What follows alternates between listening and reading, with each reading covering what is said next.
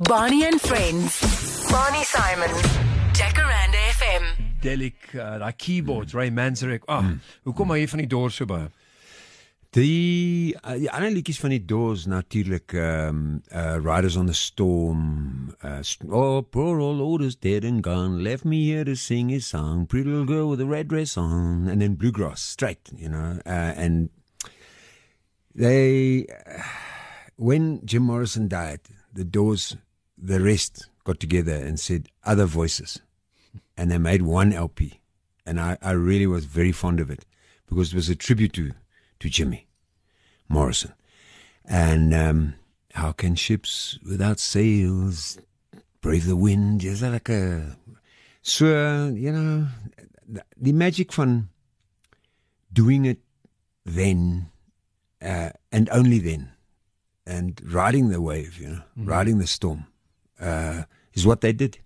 Those poems. I mean, you wrote a couple of poems as well. Yeah. Um, amazing, uh, Jim Morrison's uh, the poetry and stuff, Mm. and what was going on in his mind, and then he mm, he, sort of wrote those brilliant poems. Some of them uh, they, he never sang about, but most of them became brilliant songs. You know. So en dit het met jou ook gebeur. Jy het 'n paar poems en goeters. Ja. Uh, waar is daai boekie met? Het jy nog 'n paar poems wat niemand ooit gelees het nie, eers in 'n laai weggesteek? Ek het ontsettend baie goed geskryf, maar ek dink ja, een weet baie mense gaan deur 'n fase waar hulle net skryf. Mm. Ek meen, ek het my eerste play geskryf in die army op 'n telex masjien. Want ek was in signals en ons sit op manoeuvres deur daar in die Noord-Transvaal en begin ek tik op hierdie masjiene en, en skryf ek die beginsel van uh the gods hierdie one two act play. Ehm um, so ek het altyd geskryf. Uh dis net 'n kwessie van wat. Mm. Jy weet, partykeer skryf mens uh goed wat jy wil net weggooi. En uh soos Frans Kafka het het wou al sy goed brand en toe kom sy oom en steel dit. Toe br brand Frans net 'n kwart van sy werke en daai ryk ryk werk het ons danksy sy oom nog by ons, mm. weet. So ek het geskryf as 'n uh, ek weet nie hoekom nie, ek skryf altyd. Nou jy was op uh, was jy eers army toe of eers uh, universiteit toe? Nou Ami.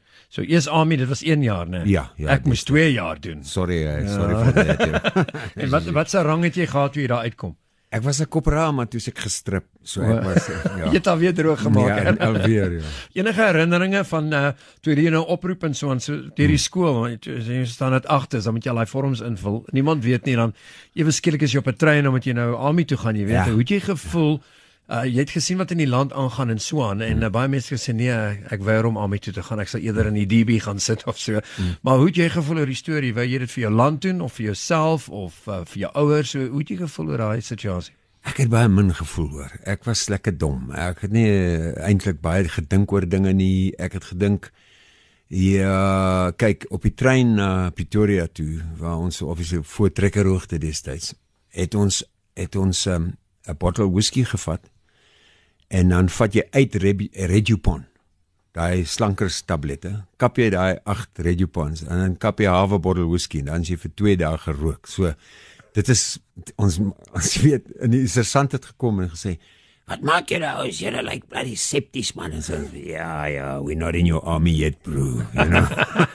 Maar die ouens het ook mos nou dan doen hulle mos jou mediese goed. Ja. Staan jy daar in die ry dan uh het hierdie ouens hierdie uh Elkan foil mos in balletjies opgerol.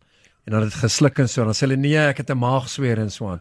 En as hulle nou die X-rays doen, so baie ons het uh, daarmee weggekom. Ja, ja, daar was 'n paar mal ouens daar want uh, wat ehm um, een ou het sy poncho op die die majoor se swembad uitgesit en probeer op die water loop.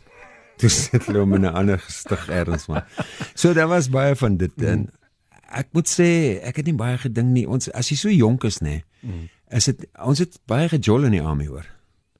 Baie gejol. So en, en die die bier was baie goedkoop geweest. Ja, en en uh, die ondervinding met soveel jong manne in een plek. Ek mm. meen wat se nonsens daar aangejaag word. En jy kan daarom jou eie bed nou maak, jy kan stryk en daai tipe van ding. Ja, ek kan, ek kan, maar ek doen dit min hoor. Maar op toe jy nou in die army was, jy weet, op naweek en so, jy kry nou nie pas en so nie en Ja. dan moet jy nou so sit en dan raak 'n ouma bietjie ehm um, uh Moedeloos. moeder- moedeloos en so aan en het jy toe al 'n uh, gitaar gegryp en vir die manne daar gesing en so aan maar soos jy sê het moes al begin stories ja. skryf en so aan so jy het jy jy, het, jy you, lived in your own little world in the army right Ja, ja, ja, ja, ja, in verdrukke hoogte for one year. En dan elke manoeuvre wat verbygekom het, is daar 'n groot bord daar. En die mense was bang vir sekere kapteine en hulle wou nooit op manoeuvres gaan met hulle want dit jy weet jy gaan af kak. Ja. Maar ek het op elke liewe manoeuvre gegaan wat as hy ding op die bord kom dan skryf ek in vir die manoeuvre. So ek was eh, gelukkig om uit die kamp uit te kom baie. En het jy uh, kampe gedoen daarna? Jy moes Nee. so glad nie sê jy 1 jaar gedoen en dis ja. klaar. Finish. En het my hy het my kom uh, arresteer in die Kaap. En die oom met die rooi goeters op sy hoed Die en so. MP. Ja, die MP. Ja. Hy kom my klop aan die deur en ek gaan na die deur toe en hy hy maak die deur oop en hy sê luister meneer. Ja, jy uh, word nou dagvaar. Jy's moet veronderstel om in die army te wees. Toe kyk hy vir my sê: "Hey man. Is jy nie daai ou wat uh verspeelde lente gespeel het?" En ek sê: "Ja, ek is daai ou." Hy sê: "Man, ja, hier, ek hou van daai movie, nee." En hy los my net daar uit. Dit was nog daai daai, jy weet. So vertel my nou uh die universiteit. Hoe was die uh, universiteit uh, jare en so? Hoe lank het jy gestudeer? 4 jaar, 3, 4 jaar. 3, 3 jaar. So dit was nou wat, wat spraak en drama en allerlei Ja, tipe van kyk, ek het uh, fotografie gestudeer in PE. Die eerste voltydse kursus in die land was by Technikon in PE. Toe uh, loop ek daar uit, ek het 'n bietjie van 'n tif gehad met die lektors daar in toe vaai ek na 2 jaar. En toe werk ek in PE as 'n verkoopsman, uh, bestuurder van 'n klerewinkel, Empire State Clothing. Ha! En toe eendag besluit ek nou, my pa het my altyd gesê, luister, as jy ooit ontdek wat jy wil doen in die lewe, ek het baie lemoene verkoop hierdie jaar. Ek het geld. Ek gaan dit in die bank sit en jy kan enige tyd wat jy wil vir die geld vra. En toe vra ek vir my pa en hy stuur my toe Rhodes toe. So dit was na 4 jaar na die army het ek eers besluit om te gaan studeer. En dit was speech and drama, uh BA met um ek het begin met Xhosa, maar toe dryp ek die eerste jaar Xhosa, toe vat ek 'n 2 jaar 2 jaar major, dit was uh social anthropology. Is daar enige mense, studente vandag nog wat jy mee praat wat saam met jou gestudeer het en so en sien jy nog van hulle, hoor jy van hulle? Min hoor. Uh Andrew Buckland en ek was saam en en ek en hy praat so elke nou en dan, maar van die van die 58 studente wat eerste jaar drama gedoen het, was daar in die finale jaar 11 oor. En van daai 11, ek glo ek is ek en Andrew die enigste twee wat nog optree. Jy weet, so dit dit, dit is interessant uit uit 58 twee wat nog uh, die die game doen. Ja. Soos hulle sê. Uh Ian Roberts, what a legend. Hy sê saam met ons 3794 to cost of 1 rand 50. Ja, swaar. Ja, nou, dis Ja, but jy weet ek en al die heeldag gaan ek so aan. My vrou jaag my daar by die huis uit. Nee, want ek, sê- die, ek sê ja, but maar da toe ons gaan nou net daaroor praat want Ja. ek sê jy sê vir 'n jaar het ons aangegaan daar. Al die mense as hulle jou sien, hulle sê seker nou nog.